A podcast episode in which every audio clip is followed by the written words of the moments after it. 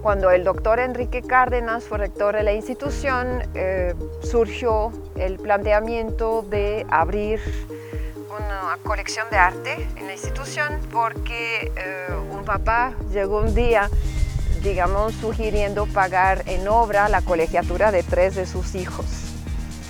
Y entonces, eh, bueno, la gente lo estuvo pensando que tanto cabían los estatutos ¿no? de la institución que este trato se pudiera hacer.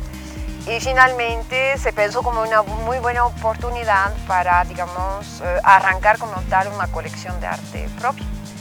Eso que llamaba yo hace rato deber de memoria, que a veces suena un poco brusco eh, y fuerte, pero sí creo que es algo que debemos aprender a cultivar, ¿no? No solamente este momento presente, sino saber que el futuro se construye del presente y del pasado. Entonces, eh, sí vale la pena de repente como hacer esta, esa revisión ¿no? y esa, esa memoria, no solamente porque viene el momento de la conmemoración o del cumpleaños, digamos, sino también porque, eh, digamos, todo lo que es historia en los procesos culturales en general en el mundo, tienen que ver con esa transmisión continua, ¿no? Entonces, nos toca a nosotros, yo creo, en determinado momento saber transmitir, ¿no? No solamente transmitir, pero saber transmitir.